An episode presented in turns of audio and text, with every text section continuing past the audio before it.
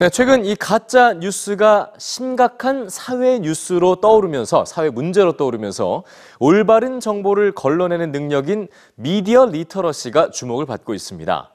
인터넷에 미숙한 노년 세대가 피해를 본다는 인식이 높은데요. 과연 그럴까요? 뉴스G에서 만나보시죠. 인터넷에서 검색했을 때 이런 홈페이지가 나왔다고 가정해보죠. 이건 광고일까요? 아닐까요? 그렇게 생각하는 이유는 무엇인가요?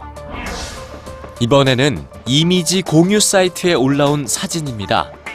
2011년 3월 11일 후쿠시마에서 원전 사고가 발생했죠.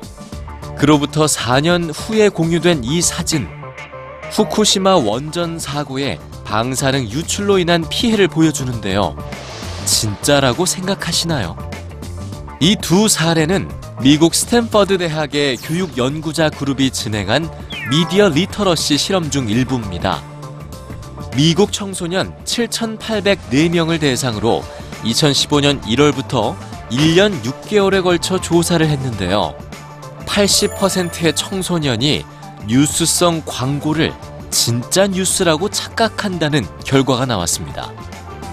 그동안에는 뉴 미디어에 익숙하지 않은 노인들이 정보와 가짜 뉴스를 제대로 구분하지 못한다는 인식이 있었는데요.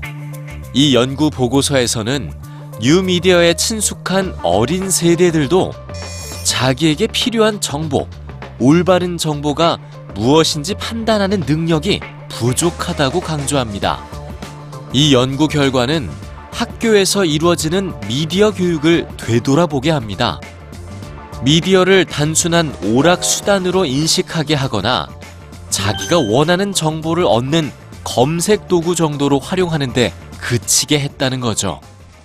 1970년부터 학교 교과 과정에 미디어 교육을 포함해온 핀란드의 교실을 들여다볼까요? 수업 시간에 학생들이 학교의 쓰레기를 합성하고 학교 급식의 질을 폄하하는 가짜 콘텐츠를 직접 제작해 봅니다. 그리고 실제로 가짜 뉴스를 보며 무엇이 잘못됐는지를 토론합니다. 이 과정에서 학생들은 가짜 콘텐츠를 분별하는 방법과 비판적인 사고 능력을 기르게 됩니다. 정보의 홍수 속에서 자기에게 필요한 정보, 올바른 정보를 걸러내는 능력인 미디어 리터러시. 유네스코에서는 21세기 삶을 영위하기 위한 기본 역량이라고 규정하고 있는데요. 인터넷 시대에 미디어에 대한 비판적 이해를 기를 수 있도록 적절한 교육을 고민해야 하지 않을까요?